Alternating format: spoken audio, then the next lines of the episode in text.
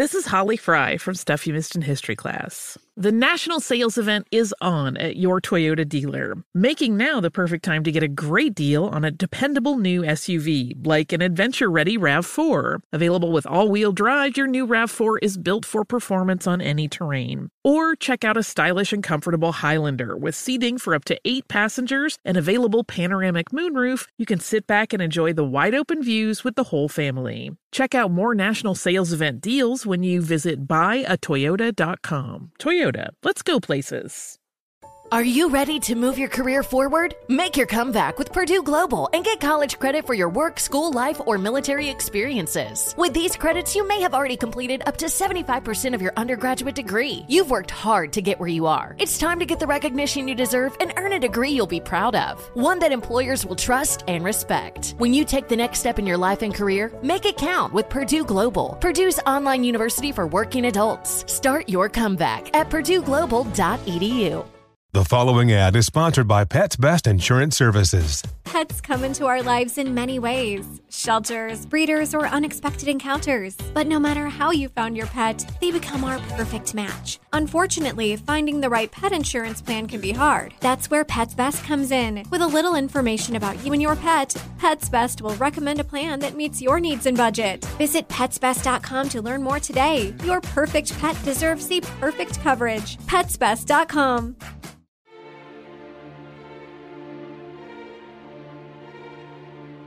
The slightest trace of gold and red flickered in the trees, marking the end of summer and the impending close of another year. Richard Worley and eight other men loaded a handful of meager provisions of biscuits, water, and dried tongue onto the small open boat. They had six aging muskets and whatever ammunition they could find between them.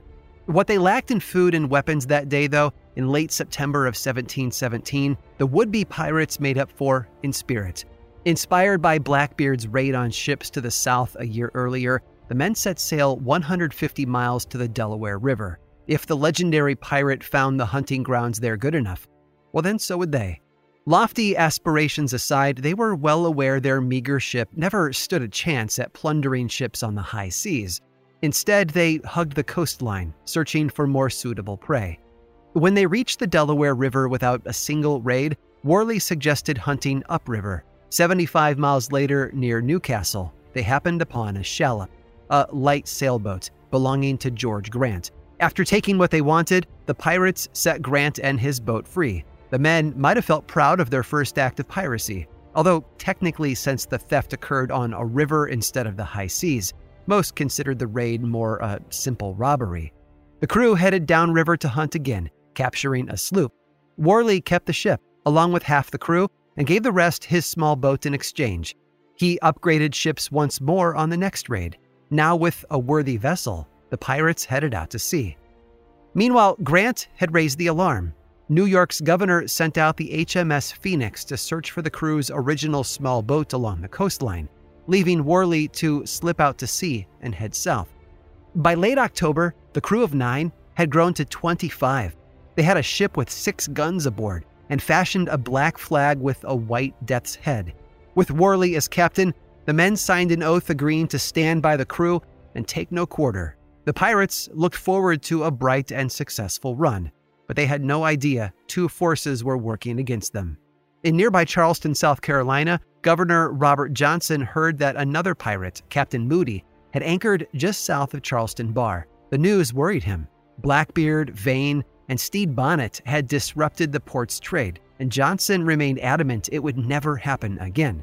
Knowing the pirate had a formidable fleet and plenty of firepower, Johnson assembled an even larger and more powerful fleet intent on capturing Moody. Unaware of the governor's plans or Moody's whereabouts, Worley and his crew set off to South Carolina's coast. Nearly out of fresh water and provisions, they waited for a passing ship. Moody caught wind of Johnson's plan and headed out to sea, leaving the governor's men to find only one pirate in the area. They mistook Worley for Moody and ventured close enough to entice the pirates to give chase.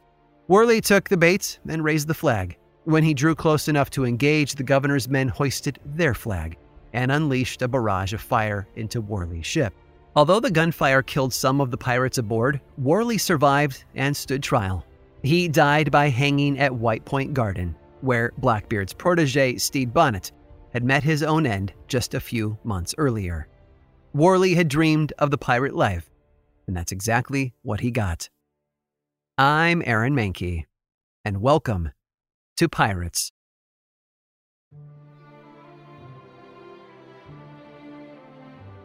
Freebooters, buccaneers, rovers, privateers, whatever you called them, sometimes the lines between government sanctioned and unsanctioned piracy were a bit blurry. The acts and the names caused plenty of headaches for governments and the legal system, where sentencing depended on clear cut definitions of legal versus illegal piracy. In short, piracy was complicated. Now, letters of marque could be forged. A few privateers raided ships with revoked letters. Those on the receiving end of sanctioned raids saw little to no difference between pirates and privateers. Savvy lawyers probably found no shortage of loopholes in the wording, forcing the prosecution to include a wide array of terms when charging anyone with piracy. Author Captain Johnson, who some scholars believe to be Daniel Defoe, pointed out numerous instances of what courts of law considered to be a pirate.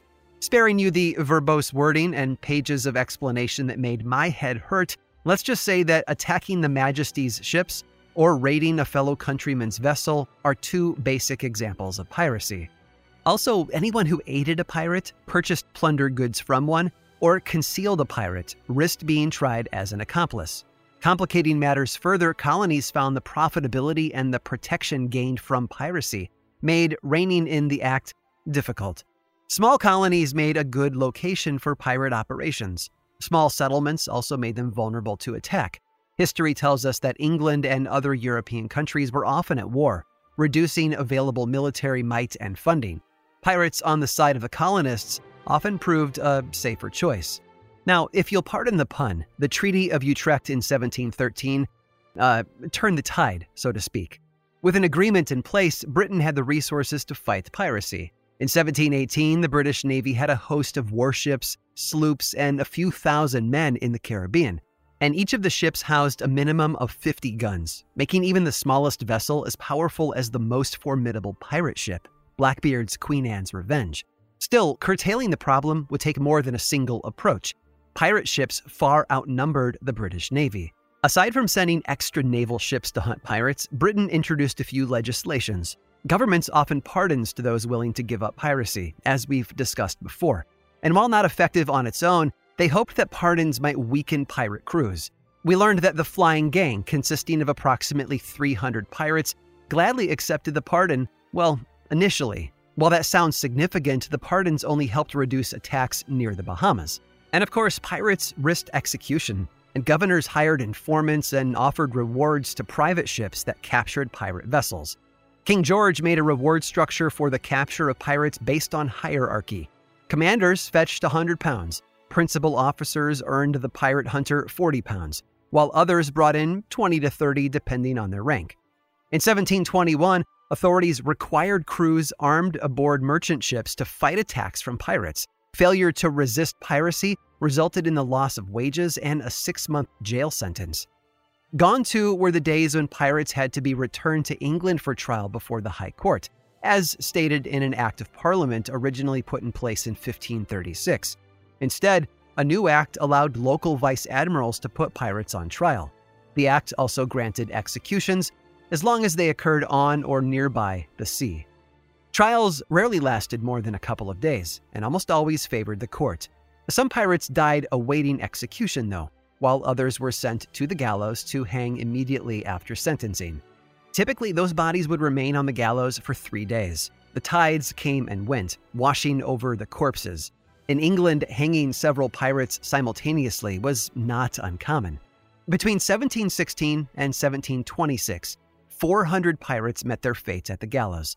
41 of Stede Bonnet's crew hanged in 1718, and in 1722, over 50 of Bartholomew Roberts' crew were hanged in a group execution.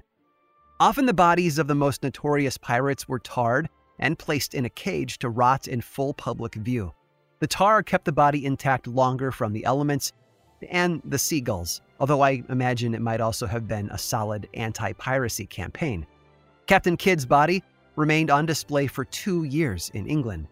In 1721, Calico Jack's corpse was displayed in a cage for all to see upon entering the harbor. A year later, Charles Vane's body followed suit. Local authorities prominently displayed both pirates on what is appropriately called Dead Man's Cay in Port Royal. But the Crown and the colonies had one more weapon against piracy the pirates themselves.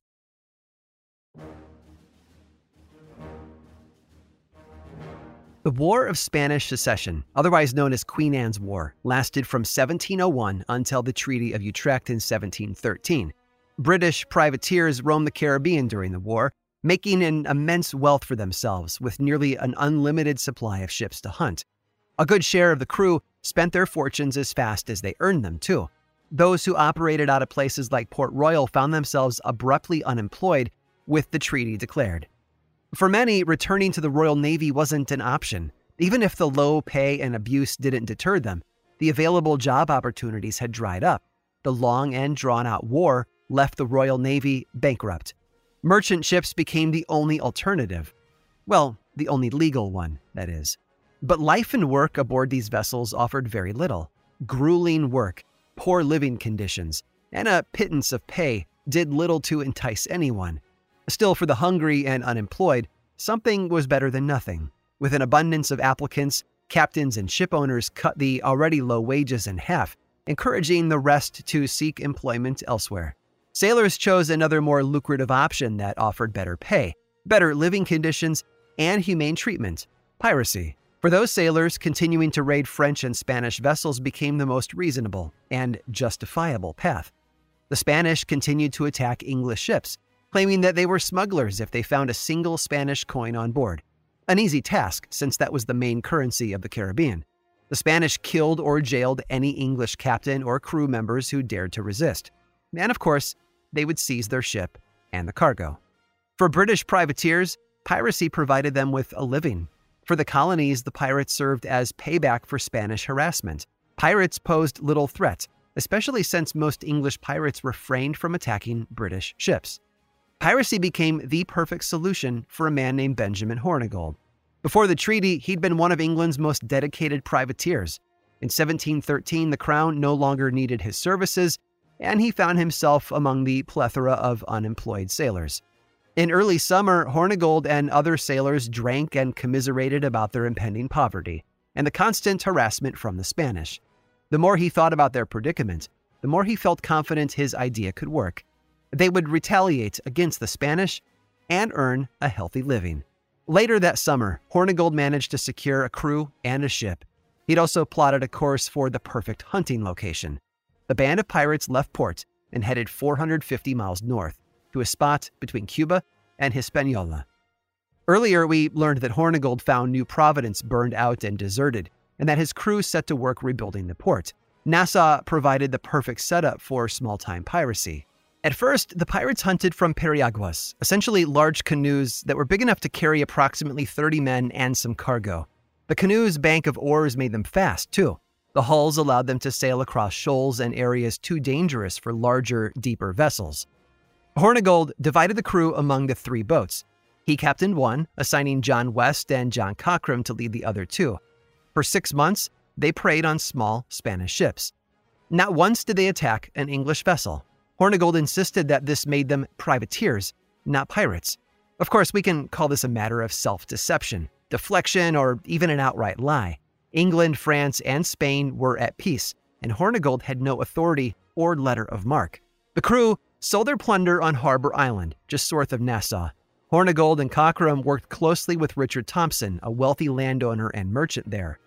The three created one of the most profitable black market and smuggling businesses in the golden age of piracy. The bond between the three grew close enough that Cockram married one of Thompson's daughters. It didn't take long for the Spanish to notice Hornigold's raids, and rumors of an attack against the pirates began to spread. West and a few others decided to quit piracy after that and left Nassau. Cockram and Hornigold remained. The attack never materialized, and the band of pirates returned to hunting Spanish ships, this time on a sloop borrowed from retired seaman Jonathan Darvell. And at this point, scholars believe Edward Teach joined the crew. A larger ship meant larger bounties. When the crew returned to port, they paid Darvell four times the ship's worth. Raids in late 1714 brought the crew sizable bounties, making Hornigold one of the most respected pirates in the Caribbean. He had been penniless, but now he had reinvented himself, and he was about to do it again.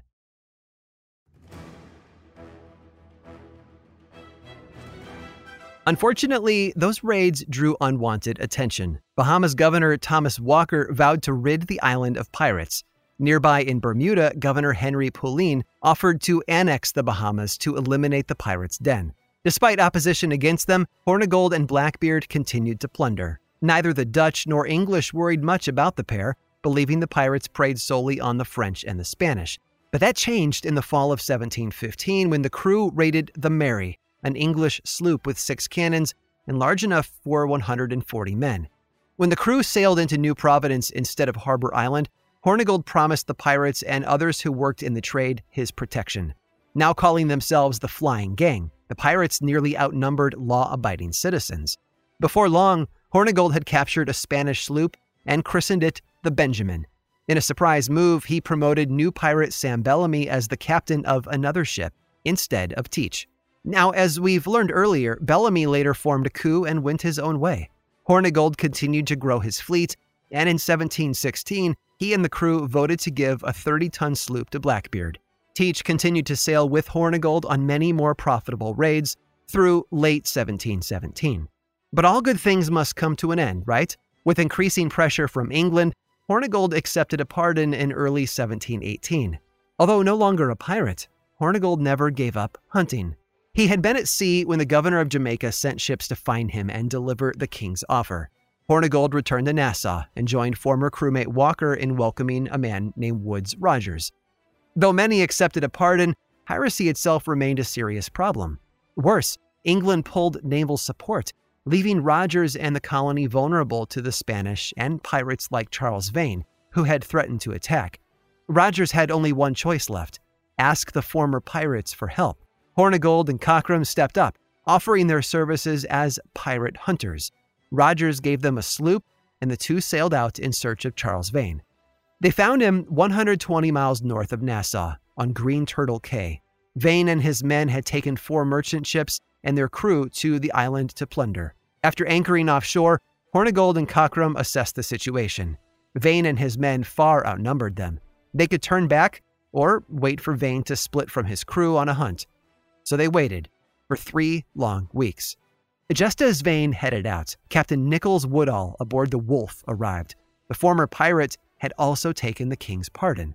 Woodall and Vane talked while the crews unloaded supplies and ammunition from the Wolf. Hornigold and Cockram knew Vane had spies and sympathizers in Nassau, but Woodall's allegiance might have surprised them.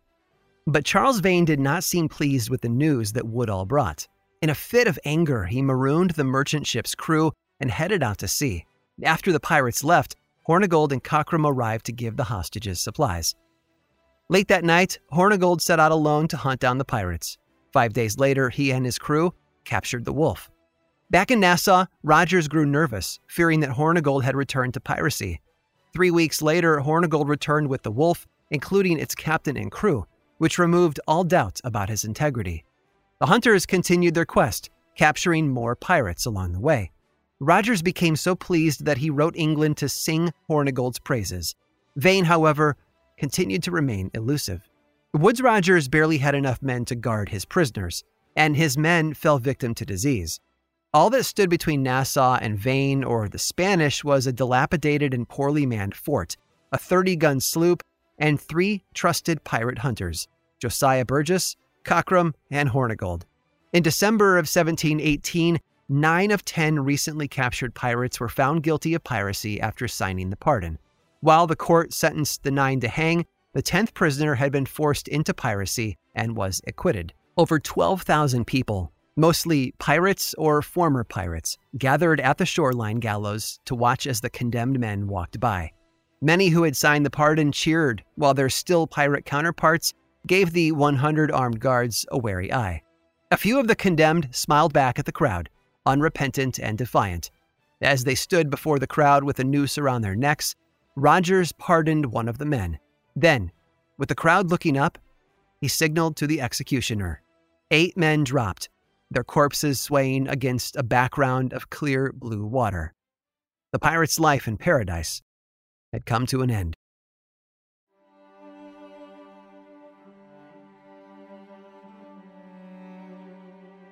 Those eight hangings symbolized a change. Pirates no longer ruled Nassau. Rogers had regained control despite the lack of sufficient support or funding from England.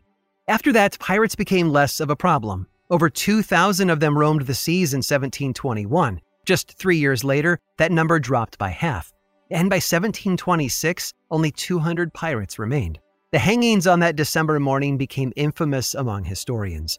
Some speculate that Rogers' choice and manner of execution had been the pivotal moment in the Golden Age. And yet, we can't talk about the end of the Golden Age of piracy without discussing Benjamin Hornigold.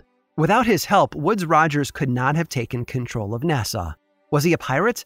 Yes, despite his insistence otherwise. But as Rogers found out, Hornigold was a man of his word and, in his own way, matched his own devotion to king and country. There were different accounts as to what happened to Hornigold. Whichever is accurate, we know that in the spring of 1719, Benjamin Hornigold left Nassau and sailed into the sunset, never to be seen again. Some say that he came to Rogers' aid once more in the War of the Quadruple Alliance against the Spanish. In this telling, the Spanish captured him and tossed him into a Cuban prison where he later died. Another telling is that Rogers sent him on a trading voyage to Mexico. Hornigold's ship struck a reef, deserting him and a handful of survivors on an isolated island. The men went to work constructing a canoe, just as they had in the early days of New Providence. Everyone escaped except Hornigold, who died there on the island. And in yet another version, none of Hornigold's crew survived the shipwreck, drowning instead at sea.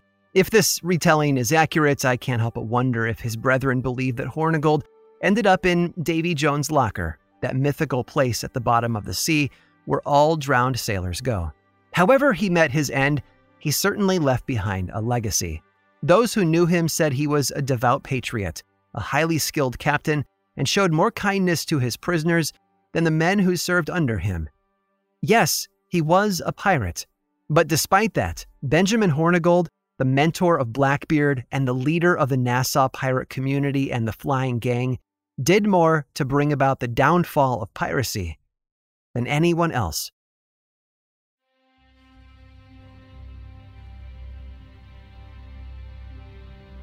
Pirate execution seems like one of the plot points we can always count on in the Hollywood films about them. And as we've seen today, history backs that up.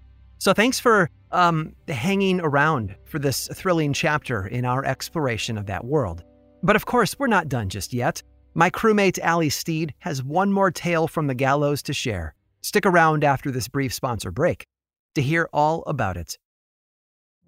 Witness the dawning of a new era in automotive luxury with a reveal unlike any other as Infiniti presents a new chapter in luxury, the premiere of the all new 2025 Infiniti QX80. Join us March 20th live from the edge at Hudson Yards in New York City, featuring an unforgettable performance by Grammy and Academy Award winning singer, songwriter, and composer, Jon Batiste. The all new Infiniti QX80 is unlike any luxury SUV you've ever seen. Smart enough to anticipate your needs, even before you do. Every line, curve, and detail was thoughtfully crafted so everything for every passenger feels just right. Don't miss it. Mark your calendars and be the first to see it March 20th at 7 p.m. Eastern, only on iHeartRadio's YouTube channel. Save the date at new-QX80.com. 2025 QX80 coming this summer. You're ready for a comeback. And with Purdue Global, you can do more than take classes. You can take charge of your story, of your career, of your life. Earn a degree you can be proud of and get an education employers respect. It's time, your time, not just to go back to school, but to come back and move forward with Purdue Global, Purdue's online university for working adults. Start your comeback at purdueglobal.edu. Okay, quick math. The less your business spends on operations, on multiple systems, on delivering your product or service, the more margin you have and the more money you keep. Obvious. But with higher expenses on materials, employees, distribution, and borrowing, everything costs more. So to reduce costs and headaches, smart businesses are graduating to NetSuite by Oracle. NetSuite is the number one cloud financial system, bringing accounting, financial management, inventory, HR into one platform with one source of truth. With NetSuite, you reduce IT costs because NetSuite lives in the cloud with no hardware required, accessed from anywhere. You cut the cost of maintaining multiple systems because you've got one unified business management suite. And you're improving efficiency by bringing all your major business processes into one platform, slashing manual tasks and errors. Over 37,000 companies have already made the move. So do the math. See how you'll profit with NetSuite. Now through April 15th, NetSuite is offering a one-of-a-kind flexible financing program. Head to netsuite.com slash stereo right now. netsuite.com slash stereo. netsuite.com slash stereo.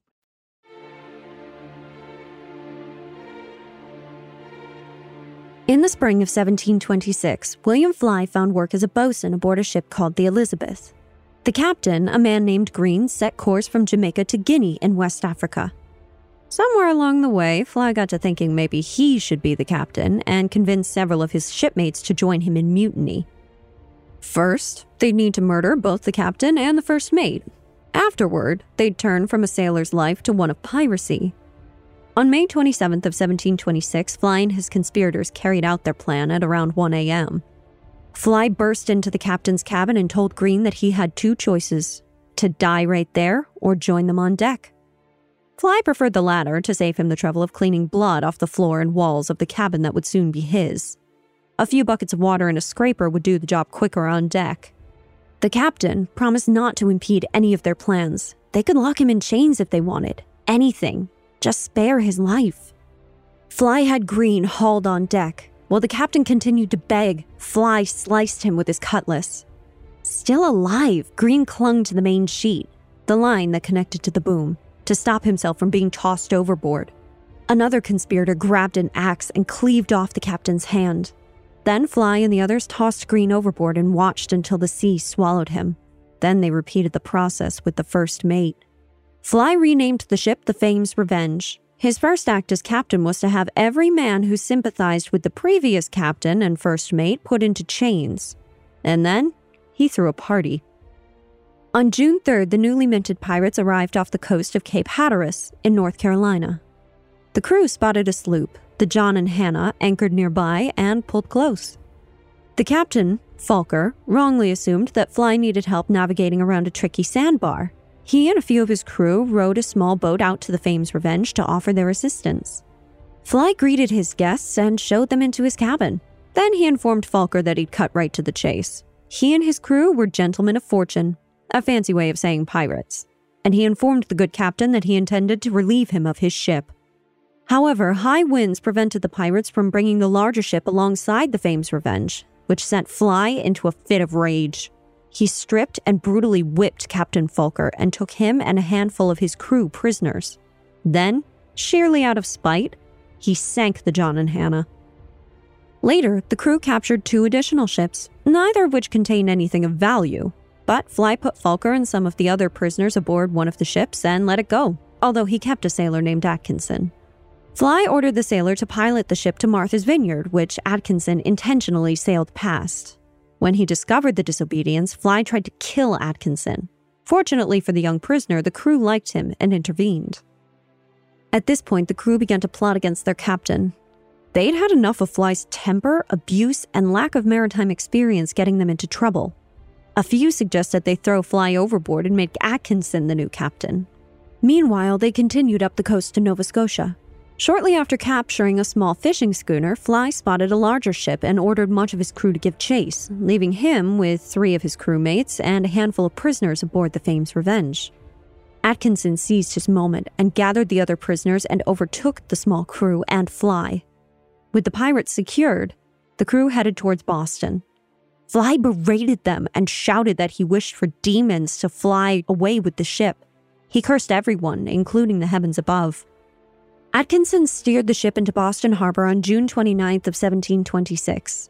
After trials on July 4th and 5th, the judge and committee found Fly and his men guilty of piracy. They also found them guilty of murdering Captain Green and his first mate. Fly put the blame squarely on his men, and on Sunday, Reverend Cotton Mather preached to the pirates in front of the crowd, and Fly refused to repent. The murders were justified, Fly insisted. Green and his first mate had treated the crew abominably and deserved their fate. Once loaded into the cart headed to the gallows, Fly smiled and paid compliments to people in the crowd. At the gallows, he ridiculed the executioner for a sloppy job. He retied the knot on his own noose, telling everyone the executioner didn't know his own trade. Finally, he addressed the crowd saying that captains who failed to treat their crews better risked mutiny. Unimpressed and potentially seeing the irony in Fly's grand statement, the crowd watched him hang and then returned to their homes. Fly's corpse was hung in irons to serve as a warning to other would be pirates. The warning was largely unnecessary, though. By the time autumn set in a couple of months later, the golden age of piracy had come to an end. Pirates was executive produced by Aaron Mahnke and narrated by Aaron Mahnke and Alexander Steed. Writing for this season was provided by Michelle Muto with research by Alexander Steed and Sam Alberti. Production assistance was provided by Josh Thane, Jesse Funk, Alex Williams, and Matt Frederick. To learn more about this and other shows from Grim and Mild and iHeartRadio, visit grimandmild.com. Infiniti presents a new chapter in luxury the premiere of the all new 2025 Infiniti QX80, live March 20th from the edge at Hudson Yards in New York City, featuring a performance by Jon Batiste. The all new 2025 Infiniti QX80 is an SUV designed to help every passenger feel just right. Be the first to see it March 20th at 7 p.m. Eastern, only on iHeartRadio's YouTube channel. Save the date at new-QX80.com. Don't miss it. 2025 QX80 coming this summer. Hi, I'm Gabby Reece. Join me and my husband, big wave surfer Laird Hamilton, on our journey with Laird Superfood. From our kitchen to yours, we've crafted delicious plant based creamers, coffee, greens, and so much more using high quality functional ingredients. Visit lairdsuperfood.com and use the code GABBY2024 for 20% off your first order. When the time comes to plan your next big getaway, know we got a destination idea for you. Orlando. Just think about it. The thrills at their 15 world class theme parks, followed by awesome outdoor adventures, amazing food festivals, and top notch dining spots. Orlando has all that and much more than you'd expect. In Orlando, anything is possible if you can imagine it. Plan your escape today and save at visitorlando.com. That's visitorlando.com for everything you need for an amazing getaway.